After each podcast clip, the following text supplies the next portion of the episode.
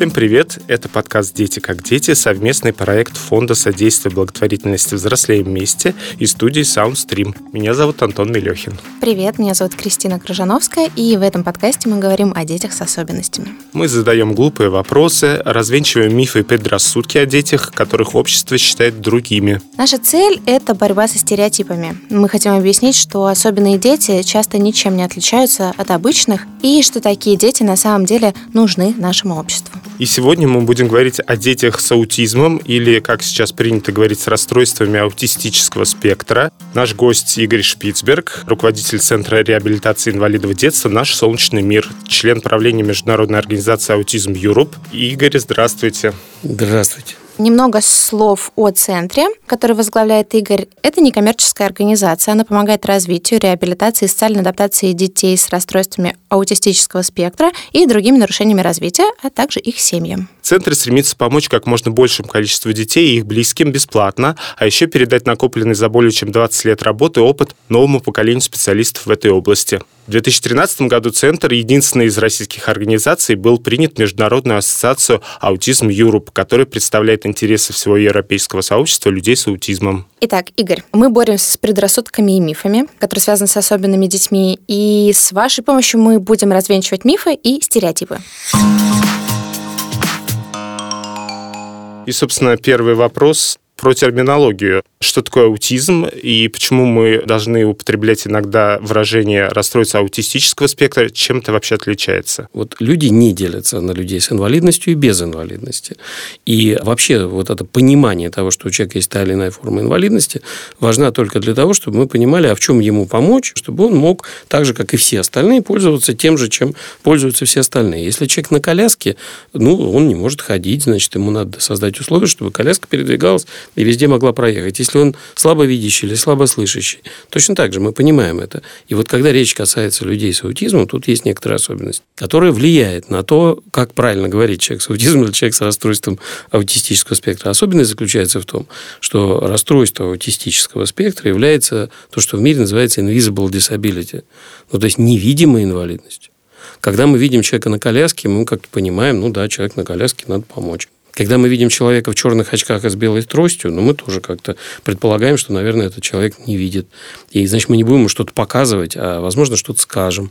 Если же человек, ну, там, синдром Дауна тоже заметно, а человек с аутизмом внешне может никак не отличаться. И поэтому одна из самых больших проблем, с которой сталкиваются родители, например, детей с аутизмом, когда ребенок в возрасте, я не знаю, пяти лет бегает, прыгает, скачет, там как-то странно кричит, то обычный человек никогда не подумает, что этот ребенок имеет особенность развития, будет думать, что он там невоспитанный, и какие-то даже претензии может к родителям предъявлять. А на самом деле у этого ребенка точно такая же форма инвалидности, как у ребенка на коляске или ребенка незрячего. При этом никто же не будет заставлять ребенка на коляске бегать или ребенка незрячего сейчас же посмотреть куда-то. А ребенка с аутизмом, который действительно там скачет, трясет ручками перед глазами, его могут пытаться заставить сейчас же взять себя в руки, сидеть спокойно, а он также это не может, как не может бегать ребенок на инвалидной коляске. И поэтому, собственно, вот эта проблема с тем, а как же помочь жить в этом мире людям с аутизмом, она действительно большая. Что касается того, как правильно называть. Расстройство аутистического спектра. Такое название сейчас следует применять, оно наиболее правильное. В новой редакции Международной классификации болезней, 11 редакции, существует просто название расстройства аутистического спектра, и все. В МКБ-10, Международной классификации болезней 10 редакции, существовала целая группа, да, там 84.0 код F840. Это детский аутизм, 841 атипичный аутизм, еще достаточно часто встречается 845 э, синдром Аспергера, ну и другие разные состояния.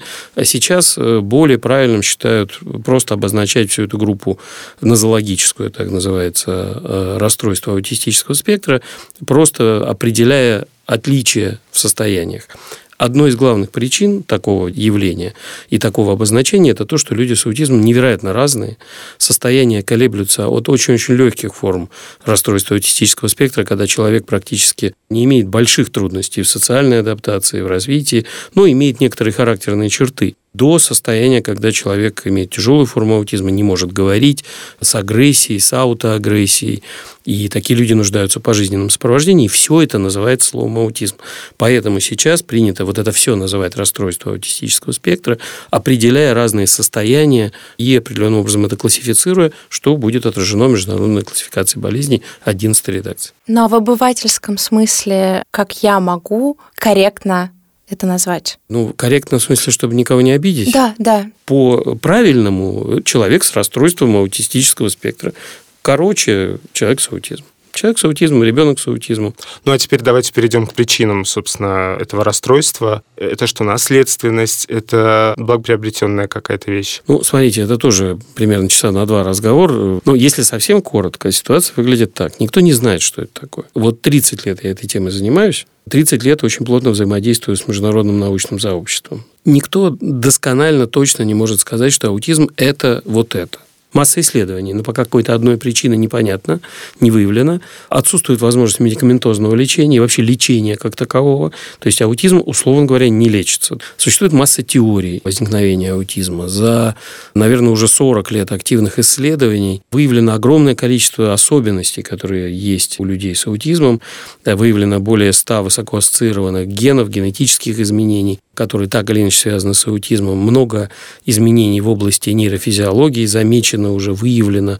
Например, есть исследования, говорящие о том, что на 65% больше нейронов во фронтальной коре у людей с аутизмом, больше нейронных связей формируется в головном мозге. Но все эти теории и много-много еще других, да, там теория зеркальных нейронов, масса всего. Так вот, ни одна из этих теорий не дает ответа на вопрос, а что же такое аутизм. Они просто фиксируют некоторые изменения, которые у людей с аутизмом есть, но как эти изменения связаны с возникновением у них аутизма, так и до сих пор непонятно. По большому счету, я часто слышу от исследователей э, в области нейрофизиологии, которые исследуют мозг людей с аутизмом, они говорят о том, что мы вообще не знаем, это у них аутизм, потому что у них такой мозг, или у них такой мозг, потому что у них аутизм. То есть, что первично тут не Курица очень понятно. или яйцо? Ну, почти, почти настолько серьезный вопрос, то есть буквально как главный вопрос философии. Мы сторонники теории того, что нет аутизма как одного заболевания, а есть аутоподобный тип адаптации. Эта теория как раз позволяет объяснить, почему аутизм встречается у людей совершенно разных. Например, у людей с последствиями органического поражения ЦНС центральной нервной системы. У людей с генетическими заболеваниями, даже при синдроме Дауна, какой-то процент э, людей с синдромом Дауна имеет еще и аутизм. А при синдромах там Мартина Белла, Опица, Вильямса, Прадера Вилли, там почти всегда аутистические черты есть. Это вторая категория. Там третья категория – это люди с сенсорными аномалиями.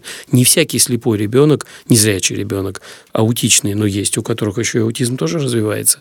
И есть дети, которые вообще соматически, ну, то есть там телесно, совершенно здоровы, у них все нормально, но при этом вот аутизм у них есть. А как так? Вот аутизм-то одинаковый а люди совершенно разные. И вот здесь вот возникает идея, что, может быть, есть э, именно аутоподобный тип адаптации. То есть, если ребенок в раннем детстве уже сталкивается с тем, что он не может этот мир ну, как-то воспринимать адекватно и в него вписываться, у него может сформироваться аутоподобный тип адаптации, как менее травматичный и более эффективный. То есть, он переходит больше на свои собственные ощущения, стараясь в большей степени защищаться от негативного воздействия внешнего мира, чем его активно исследовать. И тогда понятно, почему аутичный личные черты формируются у таких разных детей. А если судить по поп-культуре, то такие дети даже какие-то суперспособности могут обнаружить. Это вот к вопросу о мифах. Ну, на самом деле, смотрите, суперспособности есть у разных людей, не только у людей с аутизмом. Но супер имеется в виду выходящие за рамки общепринятых. У людей с аутизмом часто некоторые способности развиваются очень мощно. Например, способности, связанные с памятью, связанные с мышлением именно с точки зрения такого математического, что ли, склада ума. Я знаю не говорящих детей с аутизмом, которые считают с какой-то космической скоростью. Они очень разные. Вот даже говорить среднестатистически не очень правильно, что дети с аутизмом очень разные. Но есть много детей с аутизмом, такие, ну, говорящие, не имеющие достаточного уровня социальной адаптации, которому, если вы там скажете, какого числа у вас день рождения, он скажет вам, вот вы когда родились, какой был день недели, например. Причем так, сразу скажет. Даже не будет задумываться. Кто-то рисует из них очень здорово. Очень известный художник есть в Америке, по-моему, который так вот его на вертолете над городом провезешь, а он потом на стенке белый в точности воспроизводит весь город, всю панораму, вплоть до маленькой детали. Причем один раз пролетел, посмотрел, и чпок и запомнил. У меня, например, сын, э, вот смотрите, у него изначально была более тяжелая форма аутизма. То есть он был не говорящий, с агрессией, тоже с достаточно сложным поведением. До 4,5 лет практически не говорил. Сейчас у него синдром Аспергера, то есть высокофункциональное состояние. Он закончил университет, он работает программистом, зарабатывает, дай бог, каждому. Он не совсем обычный человек, но, в принципе, его, ну вот если невооруженным взглядом, ну, ну просто он не выглядит на 32 года, он выглядит там на 20. А вот, кстати, я слышал просто такое мнение, не знаю, миф или нет, что дети с аутизмом, они меньше способны чувствовать эмпатию как раз. Есть очень много исследований в самых разных университетах, которые, в частности, подтверждают, что, да, действительно, при определенных формах расстройства аутистического спектра не всегда, но достаточно часто действительно у человека с аутизмом отсутствует способность понимать тонкие нюансы поведения других людей, Оттенки То есть они чувств. там оттенки чувств, они там юмор не очень понимают, сарказм, какие-то иносказания. Для них все достаточно буквально. Но, может быть, это отчасти происходит из-за того, что они изначально не очень понимают этот мир, когда совсем младенец, там годик, полтора, то есть он не совсем так видит, не совсем так слышит, мир не так понятен, не так ясен, то тогда он пытается этот мир понимать не через ощущения, а через интеллект, который у него работает хорошо при сохранном интеллекте. У детей с аутизмом бывает иногда и интеллект нарушен, но бывает, что и нет, бывает, что обычный. И вот тогда он пытается как бы осмыслить то, что мы пытаемся ощутить. Слушайте, вот простой пример. Центр наш, который действительно уже много лет является по факту таким ресурсным центром по всему тому, что связано с аутизмом, уже, не знаю, с 30 лет нашей истории, ну, 20 лет точно. И на определенном этапе мы, например, книжки начали переводить э, на русский язык и издавать, при том, что мы не издательство. У нас есть такой девиз, что мы не все умеем, но все сможем. И, в частности, издали замечательную книжку девушки с аутизмом, которую зовут э, Робин Стюарт из Англии. И книжка, я сейчас, конечно, не вспомню, как она называется, хотя я и научный редактор этой книжки. Ну, там что-то типа правила выживания в современном мире девушки с аутизмом. Там для женщин разные инструкции. Ну, там, начиная с того, ну, как, я не знаю, как на почту пойти, там, посылку отправить. Или, например, как понять, что за тобой ухаживают. Это очень интересно. Мне иногда непонятно, что вот за мной там ухаживают. прям, прям э, инструкция. То есть, вот, а как обычная девушка откуда знает? Ну, вот некоторые, видите, не всегда понимают. Но вообще обычная девушка как-то это догадывается. Это угадываем, да. да. А девушка с аутизмом вот может не угадать. Ей нужно точно. И там как бы по каким признакам понять. Дальше, как на это реагировать. То есть в зависимости от э, чего. То есть там прям подробно, подробно все инструкции. А у них Может- проблемы с реагированием или они, в принципе, менее У эмоциональные? людей с чем- аутизмом есть целый ряд специфических черт. Это, конечно, забавно. Вот есть такая теория большого взрыва, фильм гениальный, конечно. весь наш разговор, я только и думаю о Шелдоне. Да, да, но он, конечно, очень прекрасен. Особенно еще детство Шелдона. Посмотрите, там еще один сериал замечательный есть. Так вот, вообще надо понимать, что человек с аутизмом это совсем не забавно. Вот, э, он может очень тяжело жить и очень большие трудности испытывать. И поэтому надо хорошо понимать вот эти его особенности, чтобы помогать ему так же, как мы помогаем человеку на коляске или человеку незрячему. Просто э, есть такой нюанс. Сами люди с аутизмом говорят, что вы никогда, простые люди, нас не поймете. Мы вообще совершенно другие. Есть даже такое движение нейродиверсити. Это когда люди с аутизмом такие высокофункциональные, они там вообще у них теория такая, что все люди когда-нибудь вымрут, останутся одни аутисты, люди с аутизмом. На самом деле я могу сказать, что все прямо наоборот. Вот как раз почувствовать, как воспринимает мир человек слепой, невидящий, незрячий, трудно. А вот почувствовать, как воспринимает мир человек с аутизмом, мы как раз можем. Потому что в каждом из нас это есть.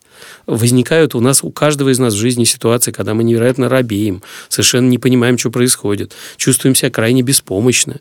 Но, например, у людей с аутизмом часто бывает проблема там, сенсорной перегрузки, когда слишком яркий свет. Ну что, у нас не бывает, когда нам слишком громко, слишком ярко, или мы слишком эмоционально перегрузились. Да иногда хочется действительно сидеть, кричать и махать ручками. Да, да, да, да. Я вот, знаете, пример, который я привожу стабильно уже на протяжении 20 лет, когда читаю лекции каким-нибудь педагогам, женщинам, в основном женщины же, эм, и пытаюсь им объяснить, что люди с аутизмом – это не какие-то инопланетяне. Это такие же люди, как мы с вами, но просто мы с вами как-то худо-бедно себя в руках держим, А людям с аутизмом чуть сложнее. Да, действительно, не очень хорошо распознают эмоции. Раз. Есть проблема центральной когерентности, так называемой центральной когеренции. Это когда за деревьями не видят леса. То есть, когда ребенок с аутизмом заходит в комнату, он видит сразу все, что в ней происходит. Вот если я захожу, вижу, что вот сидит девушка и на меня смотрит, ну, предположительно, наверное, вот девушка – это основное, что здесь, в этой комнате, начинается не разговаривать. А то, что в комнате на стенках там висит, это вторично. Часто бывает так, что люди, даже абсолютно обычные, без всякого аутизма, женщины вечно издеваются над мужчинами, что мужчины там не романтичны, ничего не понимают, в упор не видят. Плохо различают цвета? Я, например, не вижу, когда девушки прически меняют. У меня в женском коллективе же я работаю. Вечно все обижаются. Ну, и там, ну не замечаю я. Ну, поменяла на прическу. Если она цвет на зеленый поменяет, я замечу. А если там вот... Ну... Опять же, мы говорим про полутона, Так все-таки мы все немножко аутисты, получается. Мы все имеем особенности какие-то, но все наши особенности укладываются в рамки условно приемлемых в данном обществе. Но вопрос заключается в одной простой вещи, что если посмотреть на все на это, ну, просто вот такими открытыми, адекватными глазами, то каждый человек, рожденный в этот мир, это просто человек. Что стоит предпринять родителю, которому на ранних стадиях диагностировали у ребенка аутистический спектр? Какая реабилитация, что ему нужно предпринять, вот если он узнал об этом в год-полтора? Родителю надо изучать что есть, какие есть возможности. Родителю надо ни в коем случае не относиться к своему ребенку как к ребенку необычному. Надо относиться как к обычному ребенку, но имеющему определенные трудности в развитии и пытаться просто дать ему все то, что обычный ребенок получает. Наши дети не инопланетяне. Я понимаю, что они могут производить такое впечатление, потому что надо мышление взрослого человека с аутизмом, оно такое чудное. Ну, он там про вселенский разум, там что-то надо задвигает или еще что-то. Но смысл весь в чем?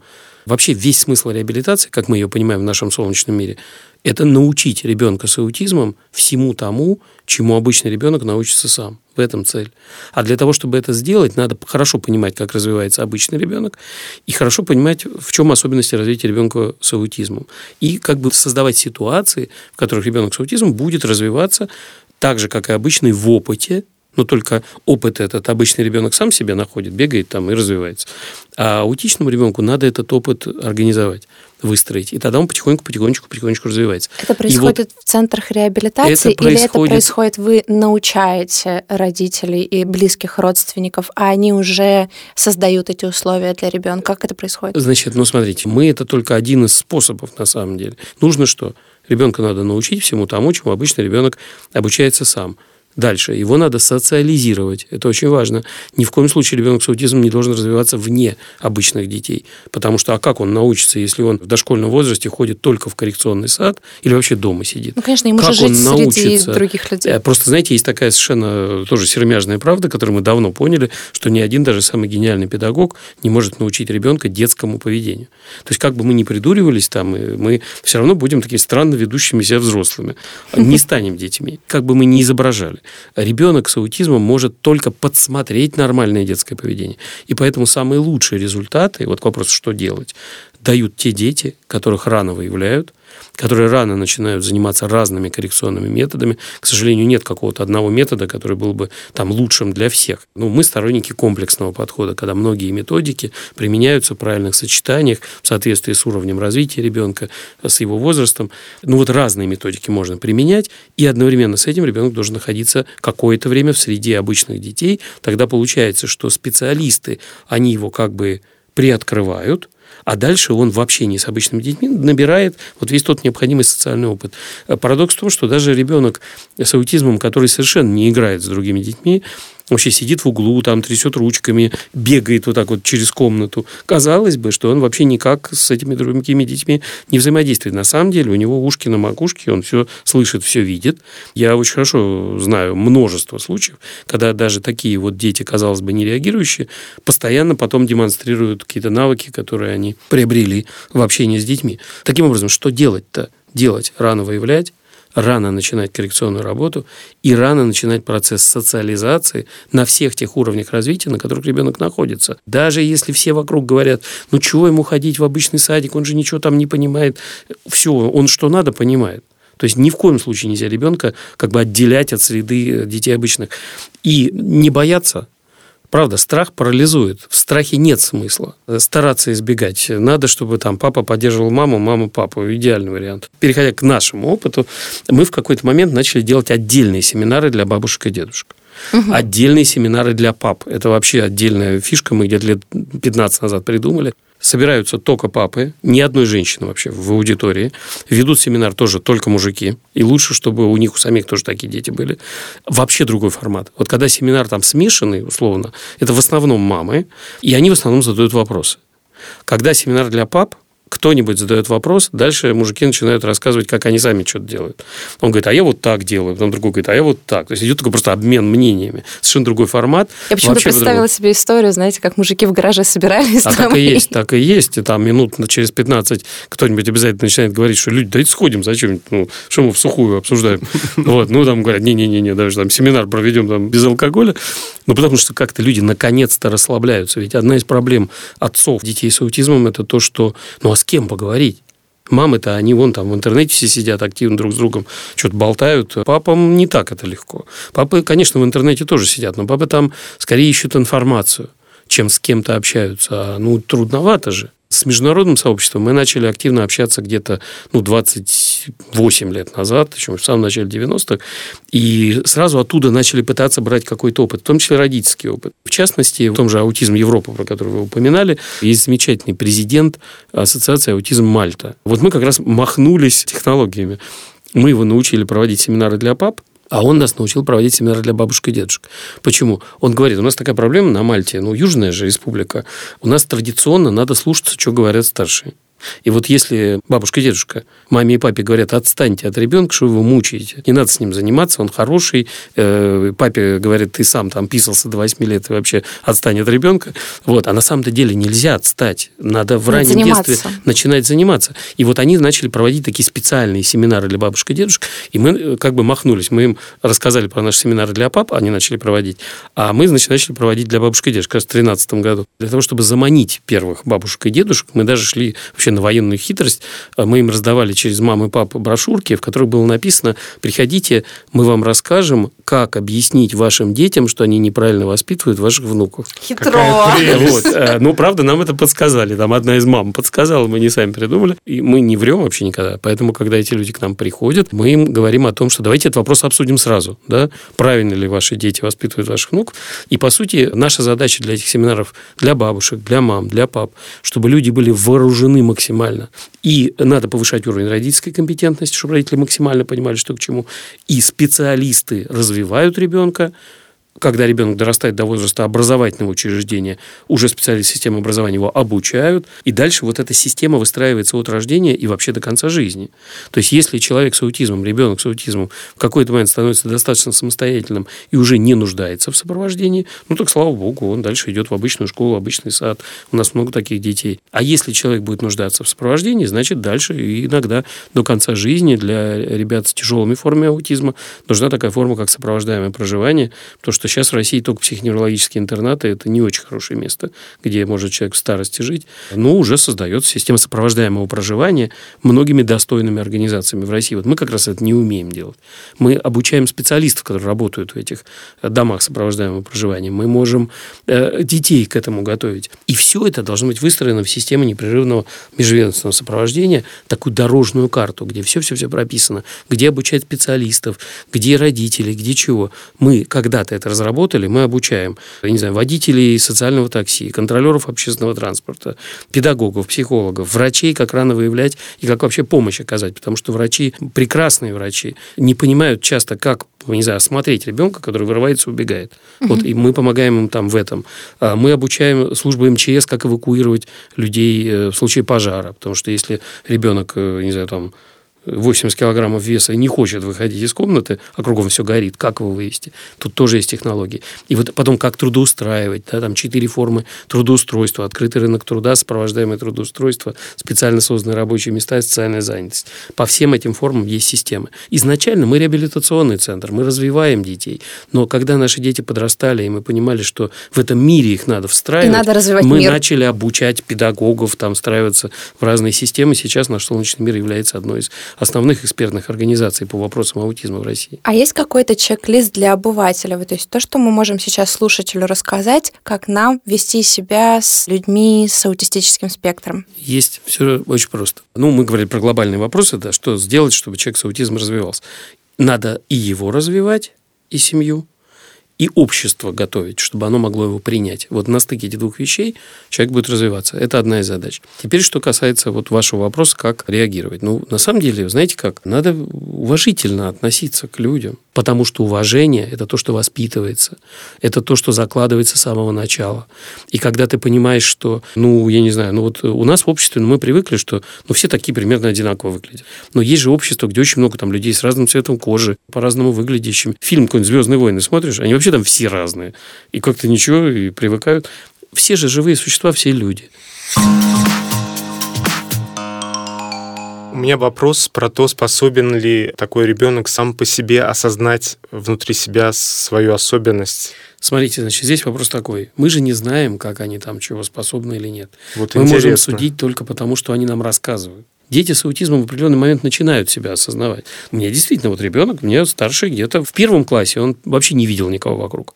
Он мог бегать по коридору и кричать, не видя никого. И вот в пятом классе он мне начал задавать вопрос, что, пап, я что, псих?